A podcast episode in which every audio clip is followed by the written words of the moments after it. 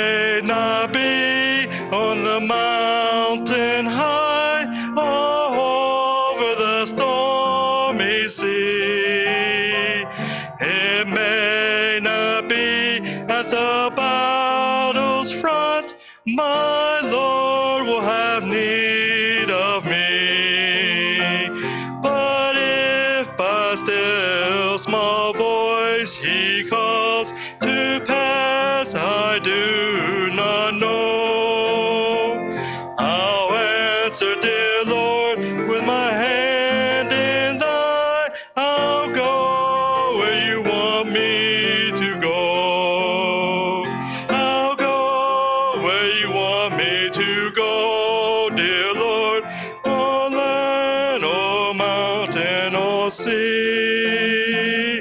I'll say what you want me to say,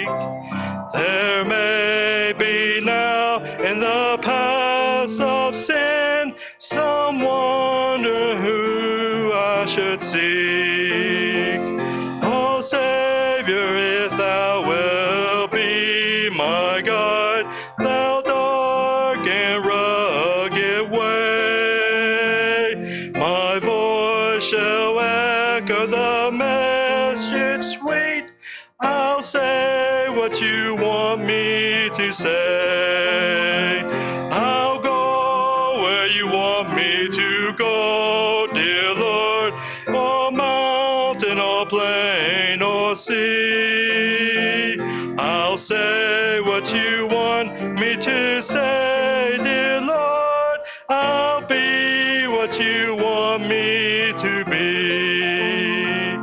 There's surely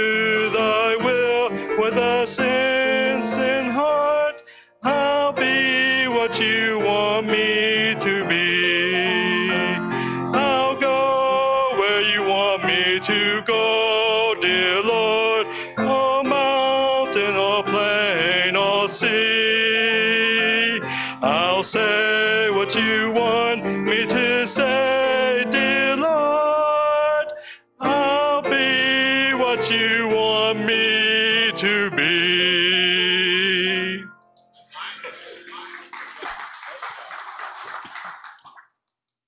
All right, that's a little weird singing and preaching, but I got to get used to it, and I'm glad y'all give me the opportunity to do that. The first thing I want to say is just appreciate all the support, the love and compassion I have from this church. As far as most of y'all know, my family's really small. It's three of us. It's, well, I'll say four. It's my uncle, my sister, my mom, and me. That's it. But this church makes up the rest of it. But as far as me going in school, I'm going to Macedonia Bible College online. And it's been a challenge. For one thing is, I got a little bit of a learning disability. I got, I'm dyslexic. So 90% of it is just reading. So what happens is I'll read about one page, I'll get up and walk five minutes because my mind went blank again. But it's working out, and somehow it's by God's grace, I'm still a straight A student. Still working a full-time job. But Macedonia's got a lot more to offer than what I realized. They have started a new program where they're trying to give Bible college to around the world. And the people that graduates from them, they make it really affordable for the for missionaries that's going that's going through their college. for me, after I graduate, well, I'm still going to be going back to school because where my education stops is where the congregation education stops. So I always have to be a step farther than everybody else. So it's always a learning and working progress to be to be anything in ministry. But as far as this program I'm talking about that they are running, as long as you graduate from them, the only thing it will cost you to take an education to a third world country or any other country is just the price of the supplies. They write in their own language. You want to turn that slide?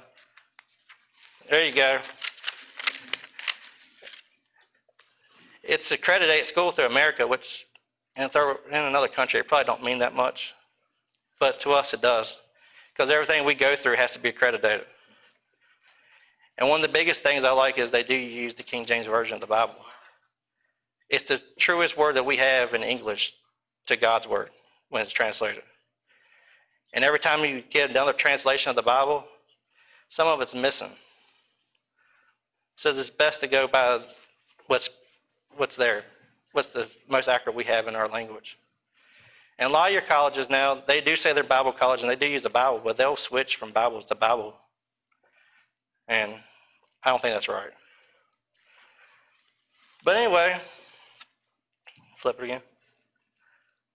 This is some of the places that um, Macedonia is in right now, working with missionaries in Kenya. Next one, they're in the Philippines. They're in India, Uganda, and there's 35 other countries that are actually in working with missionaries to get get the um, college age students a biblical education.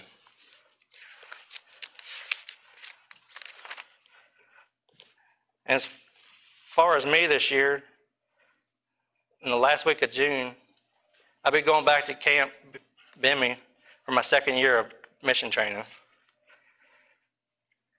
Now, I'm still not 100% sure where I'm going, which that's understandable. What I've been doing and trying to find the right country for me is I've been trying to, I'll be going to each different country. There's 100 and, I think it's 194 different countries in this world.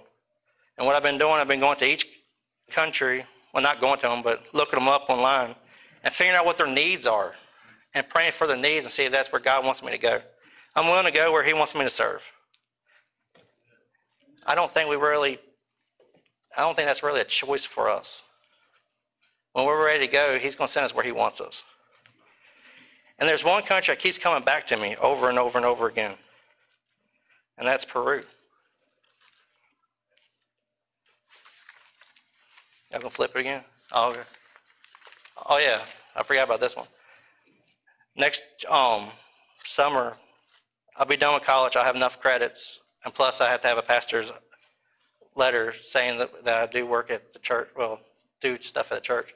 But I'll be able to get my be a full time missionary through BIMI. You got to have 96 credits, or you got to have 60 credits with uh, pastor's well pastor's letter. And by the end of this year, I'll have my 60 credits. So the one country that's, like I said, I'm not 100% sure which one I'm going to, but one keeps coming to me is Peru. And Peru's got a lot of different needs. As I, they are, they only have six missionary families in the whole country through BIMI. So we take the population of Peru, that, Peru that's 33 million. There's 2 million 114,285 people for each missionary. They're not getting the word out like they need. And everybody thinks that Africa is the most is the place that has the most people without the biblical education, but actually is the Amazon basin. There's more people that's lost in the Amazon basin than anywhere in the world. And the biggest religion in Peru is 78% Roman Catholic, and it was brought over by Spain when they went down. Some of the other things is they're known for potatoes, which that's an oddball thing to be known for. And they're known for their culture as being happy minded people as people being accepted. And they do have a democracy style government, so you ain't got to worry about going to a communist country and all, which that's kind of a blessing for me. But anyway, Some of my fears of actually becoming a missionary, and this is sound the weirdest thing in the world, is laziness. And the reason why I say that is because when I was at BIMI, uh, they were talking about a lot of them, they were pulling off the fields because what they were doing was they were taking the money from the support. And they only had to report back every three months. So they make enough time to make five photos, make a support, make a letter for support, send it back, look like they were doing something, but they weren't.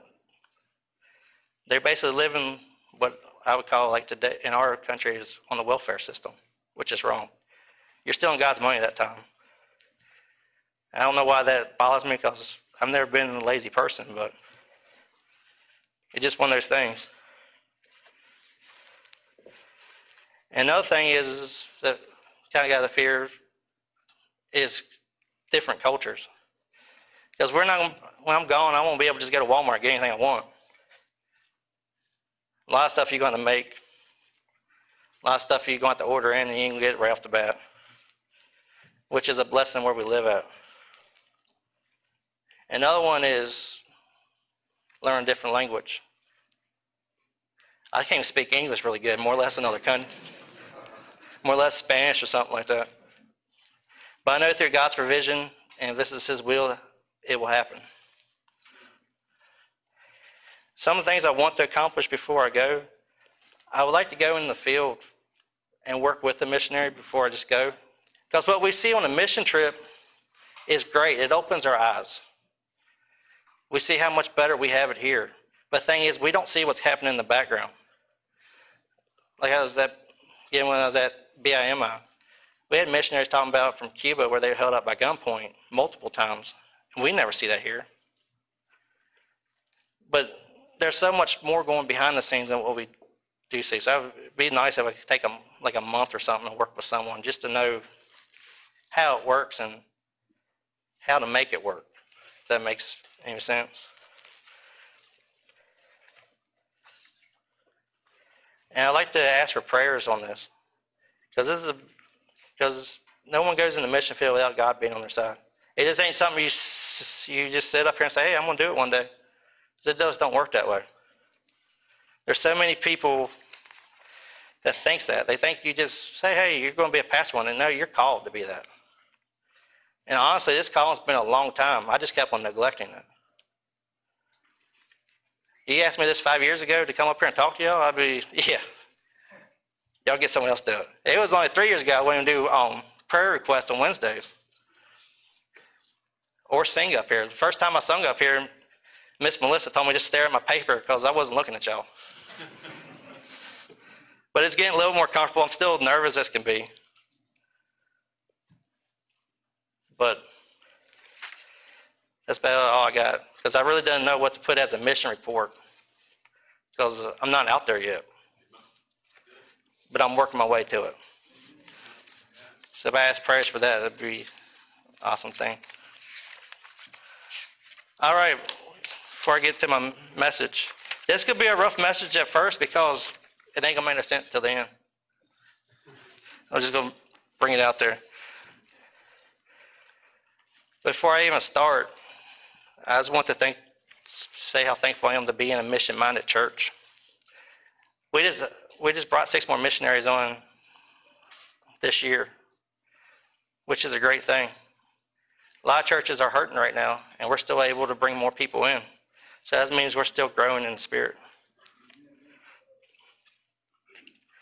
So before I get started, I'd like to pray. Dear Lord, please calm my nerves a little bit. I'm a little, it's a little rough up here. And Lord, just speak through me. I know I'm just your vessel. I'm just your tool. And I know that there's a whole lot more people smarter and better than me, but I know you said if I'm willing, you will use me. So Lord, please let this message bless us. And please let's have a good time. In your name, amen. All right, we're going to start in Acts 1 8. This is called, I call this message God's problem with the church. In Acts 1 8, it says, But ye shall receive power.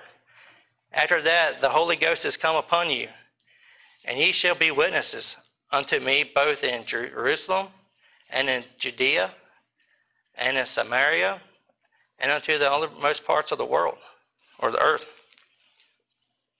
In Acts 2 is a preparation for the church. We see the Holy Spirit working through Peter and John at Pentecost.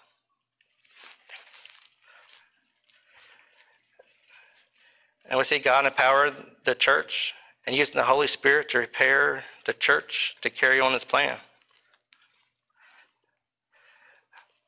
But as we see it, this is the first thing they, that Peter did during Pentecost was, was that we see the expounding of the scriptures. Second, we see him exalting the Savior.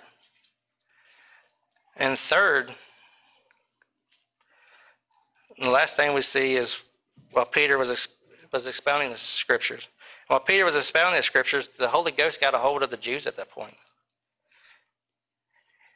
And if we look at the end of verse 37, they were crying out this. They're saying, Men and brethren, what shall we do? During Pentecost, these Jews were so under the conviction that they wanted to be saved and do something about their sinful conditions.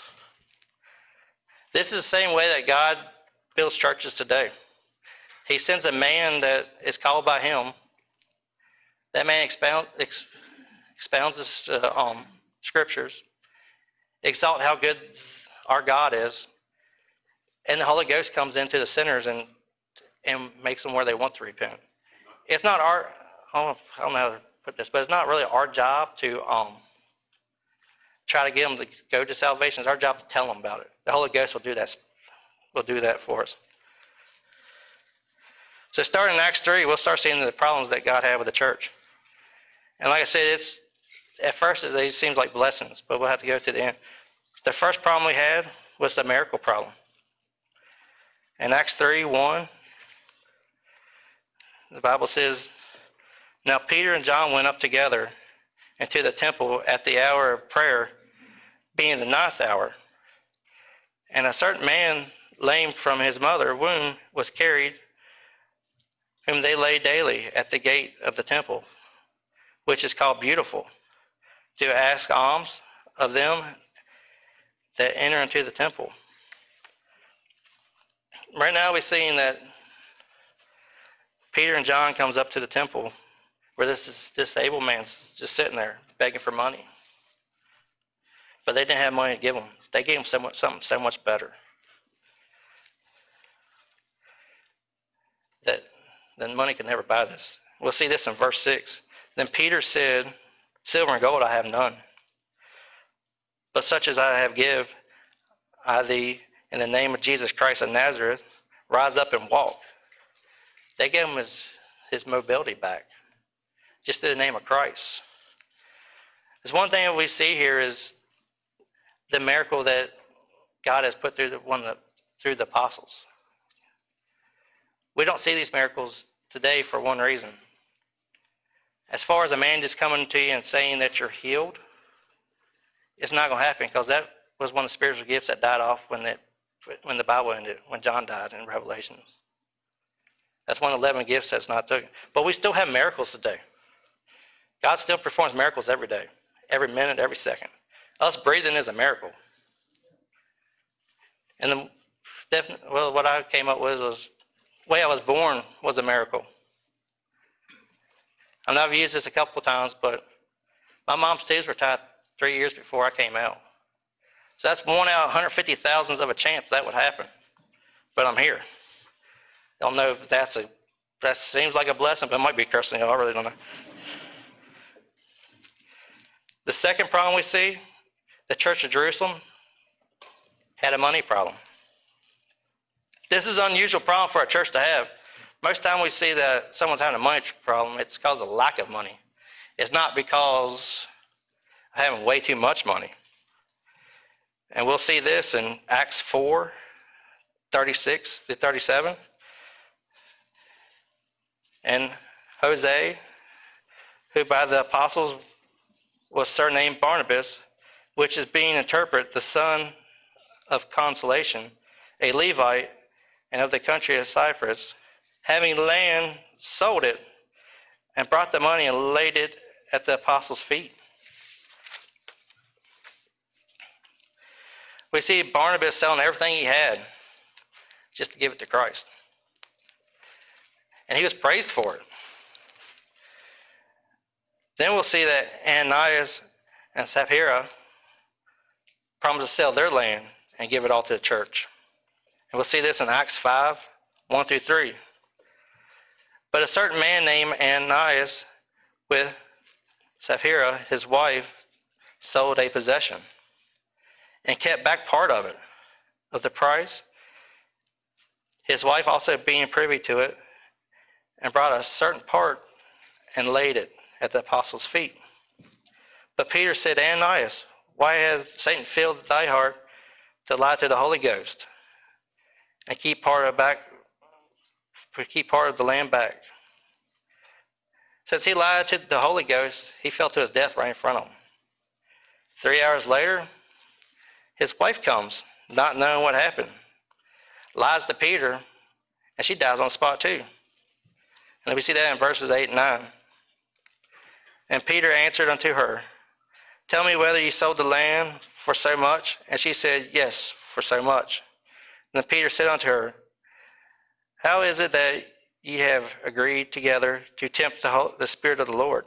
Behold, the feet of them which have buried thy husband, which at the door, and should carry thee out. Which this is, I'm glad we don't see this day because let's be honest, us keeping money back is basically the same as keeping our tithing back. There'd be a lot of people just fall over. And the weird thing I thought about this whole story was Peter never stopped preaching. They fell over. He just said, hey, y'all four over there, go dig a hole and put this, put this gentleman in it. Eh, but he never stopped. But a modern day thing is money is root of all evil. We see the evil part through Ananias and Sapphira. Be something like John Rockefeller once said. He always he was a say he was a greedy man. He said that he could go for hundred years and spend a million dollars a day and still wouldn't run out of money. Which that just shows one thing. He had way too much money. He could have been used for other things. The third problem we have is a multiplying problem. We see throughout Acts how fast the church of Jerusalem grew. In Acts 1 through 15, they had 120 people present. In Acts 2 through 41, they baptized about 3,000. Acts 4 4, the number of men grew to about 5,000. And in Acts 6 2, they stopped counting them. The people just started calling the multitude. And to be honest, the churches, churches today would love to have these problems. So why was these blessings actually something that God had to end up persecuting the church for? Well, we remember back in Acts 1 8, the Lord gave Church of Jerusalem his commission. They were supposed to be witnesses for him to Jerusalem and Judea and Samaria and othermost parts of the world. But guess what? They never left Jerusalem. They spend all their time, their money, and their and their spirit in Jerusalem. So while there's multiple multiple people being saved in Jerusalem, the rest of the world was going to hell. And the weird thing about this verse, a lot of people looks at it and says, "Well, they're in Jerusalem. That's where they're, where that's where they started." Well, that's not what the verse says. It says they should go to Jerusalem, Judea, Samaria, and the rest of the world. It didn't say to start in Jerusalem and work your way out.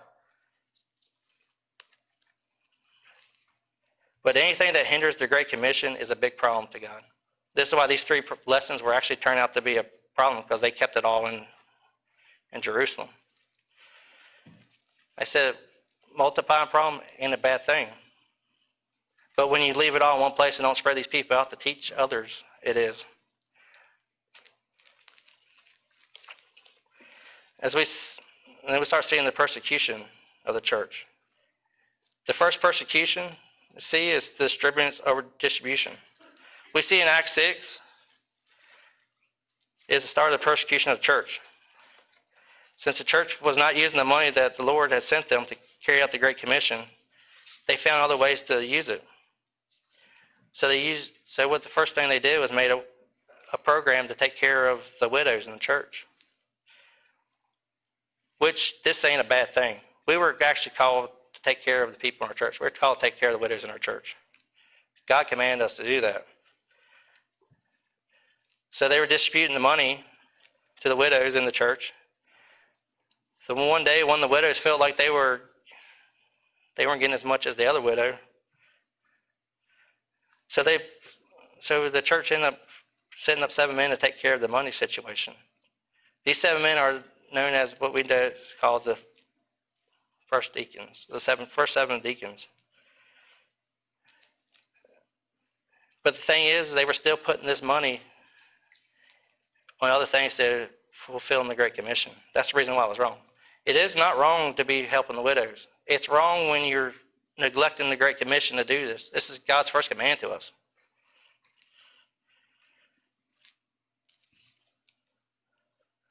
And this is one thing, anything that neglects the, um, the um, Great Commission is a problem. And this is a bad example, but one thing I've been hammered on at BIMI through mission classes is marriage. And that sounds weird. But what they're saying is a lot of these people are taking their money instead of building a church, they're getting married with it. Which marriage is not a bad thing. It's first thing God command was one of the first things that God set up. But when you're over when you're using your money for that instead of building your church and you're going for the Great Commission, there's an issue there. And if a church has so much extra money that they, they don't know what to do with it, first thing is that church needs to go on mission diet. Here's a Bible note. Out of seven of these men that were chosen to be the first deacons, which they were chosen by God, I'm not trying to put these other two, there's only two that was ever mentioned again afterwards. One is Stephen, who preached one message, and got stoned to death. And the other is Philip, which became Philip the evangelist.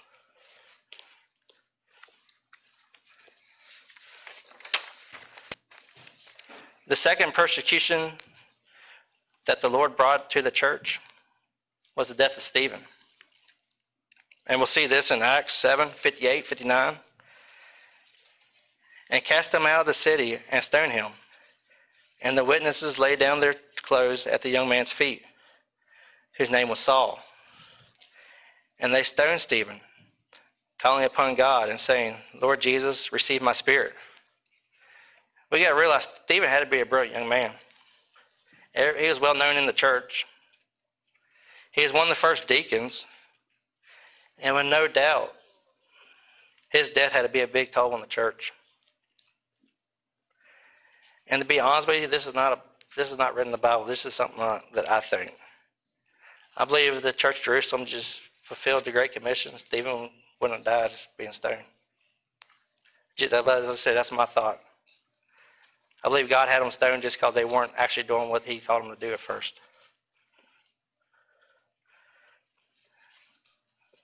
So the third persecution we see is the dismantle of the church. The Lord turns Saul loose at the church of Jerusalem. And we'll see this at Acts 3 through 4. As for Saul made havoc of the church, entering into every house and hailing men and women, committing them to prison. Therefore, they that were scattered abroad went everywhere, were preaching the word. All this, I believe, could have been avoided, which is not written in the Bible, but I believe it could have been avoided if they just went by what God told them to do in Acts 1 8, which was to go tell his word to the rest of the world. And I actually got these two written down. Acts 1 8 which is says, But ye shall receive power after the Holy Ghost is come upon you, and ye shall be witnesses unto me both in Jerusalem and Judea and Samaria and to the othermost part of the earth. We see in Acts 3, I mean, I'm sorry, Acts 8 1. And Saul was consulted unto death. And at that time, there was a great persecution against the church, which was at Jerusalem. And they were all scattered abroad throughout the regions of Judea, Samaria, and the rest of the world. Well, guess what? Except the apostles. But guess what? It's kind of amazing looking at those two verses after going through everything in Acts right there. That even though they didn't want to go, God made them go anyway. He sent them out with persecution, and they still went out to be a witness for Him. So life situation. So example of this would be when I was racing cars. I mean, I, I went to um, Uganda. I was still racing cars. That's all I thought about was racing cars. And there's a thrill rush of racing cars. I mean, you got to realize when you're out there and they say green light go, that means you're you're hitting the guy in front of you. You're going. And when you throw that car in a turn, there's three and a half G's of G force coming through your stomach. That's almost as equivalent as jumping out of a plane. It's actually a little bit more than jumping out of a plane. But the thing is, I had this rush for that. It was this adrenaline rush. I went to Uganda and came back, and guess what happened? I felt this calling, the guy going, What? I want you to work for me. And I was like, Well, this ain't going to happen. I kept on saying no. Three weeks later, I jumped back in the car, and guess what? That adrenaline rush was gone. I said, Well, it'll come back. It was only two races left. I put the car back in the garage, rebuilt it, went back out there next year. It was gone. I didn't have that adrenaline rush at all anymore. That adrenaline rush used to keep me up at two or three o'clock in the morning afterward, just because that's how much of adrenaline you had. And that's one of those experiences you won't know until you jump in one. But I'm glad he did. I'm glad he got rid of that. Because it was nothing but a money pit. I told people, if you want to be a millionaire racing cars, start with two million. Because you're going to lose that much. It's just a money pit. But I believe today we know what to do. We're just not doing it. And we're in a great church. We support a lot of missionaries, but we could do a whole lot more. So going through, so what about America? Are we doing our part to fulfill the Great Commission in America? Most churches today just give enough involvement in their to smooth their conscience in the mission as far as missionaries. They put more on their signs than they do preaching behind the pulpit for, for missions. But missions just ain't overseas, it's right here. So here's a question. Out of 195 countries, where's, where's America ranked that needs church planters, needs missionaries? Anybody got to answer that one? It's actually four. We're number four out of the world that needs missionaries. And to be honest with you, there's people in this church that's more qualified than I'll ever be. There's people up here that can sit up here and speak, can read a whole lot better than I can. But the thing is, you got to be willing to go. And that's where God, like I was telling, like I had this discussion with God before. I said, I don't know why you calling me. I said, I'm nobody. I got learning disabilities. I can't read really well in front of everybody more or less sit up here and speak. And this is the answer I got. If you're willing to go, I'll bring the rest. So as, so as I say, we're number four. So what about our Jerusalem? We live in the Bible Belt, where most of your missionaries are brought are sent out to. But how many people actually attends a church weekly in the Bible Belt? Only about 30% of people lives in it. And there's a lot of people out here that's lost. What about our Judea and Samaria? There's one independent Baptist church for every 581,000 people in Los Angeles. We're losing a lot of people. There's 80 million people that lives between Washington, D.C. and Boston. This is almost quarter of the population of America. And there's only 33 independent Baptist churches that's trying to meet the needs of all these people. We're losing the battle at home. And we need a lot more people sent just home. I know what people are saying right now. We'll just pray for more laborers, which we should. That's the only prayer request that Jesus ever gave us. Let's pray for the laborers for the harvest. But what happens if Jesus is actually asking you to go? Are you willing to go? What is he going to take to get God moving? Or get you moving for God? There was a statistic taken in 20 in 2015 that said that 85% of people that took this survey would move out of the country if they made more money or their job told them to. But they're not willing to move for God, which is more important than anything that money could buy you. And these people around us that's not coming, that's not going coming to church, I'm not going to say that they're not getting saved. But the majority of these people that when God puts them on our heart, there's a reason why. When God sends that one person walks by you and you get this thing, hey, I need to talk to them, and we don't, and they die and they go to hell, guess what? We're going to answer for that. And that's a tough pill to swallow. I'm guilty for it. I'm pretty sure everybody else in here is guilty for it. And they're going to be right on our hands. And I don't know how to answer for that. I know I'm guilty for it. I know I'm not, I know I have to answer for it, but I don't know how to. I don't think any of us could. I mean, what are we going to say when God says, Well, I sent that person so you could be a witness to them so they could be saved, and you didn't do your job? And I probably was going to break down tears because that person's in hell now burning because of me. So, what I want to end this with is, is a statement.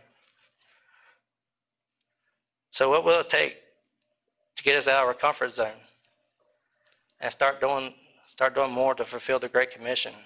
for Christ just for just in our homeland, our Jerusalem, Judea, Samaria. We're not all made to go out in this world. We're all made to be here witnessing for Christ in our own Jerusalem.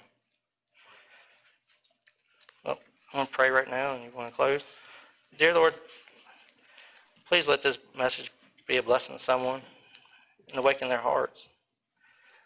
God, as America, I believe you have blessed us so much because we send so many people out to be a missionary for you. But we're starting to lose it in our home front. And God, we need to fix that. And it starts with us. And Lord, hopefully you speak with someone to their heart and get us on fire to do your commission. In your name, amen.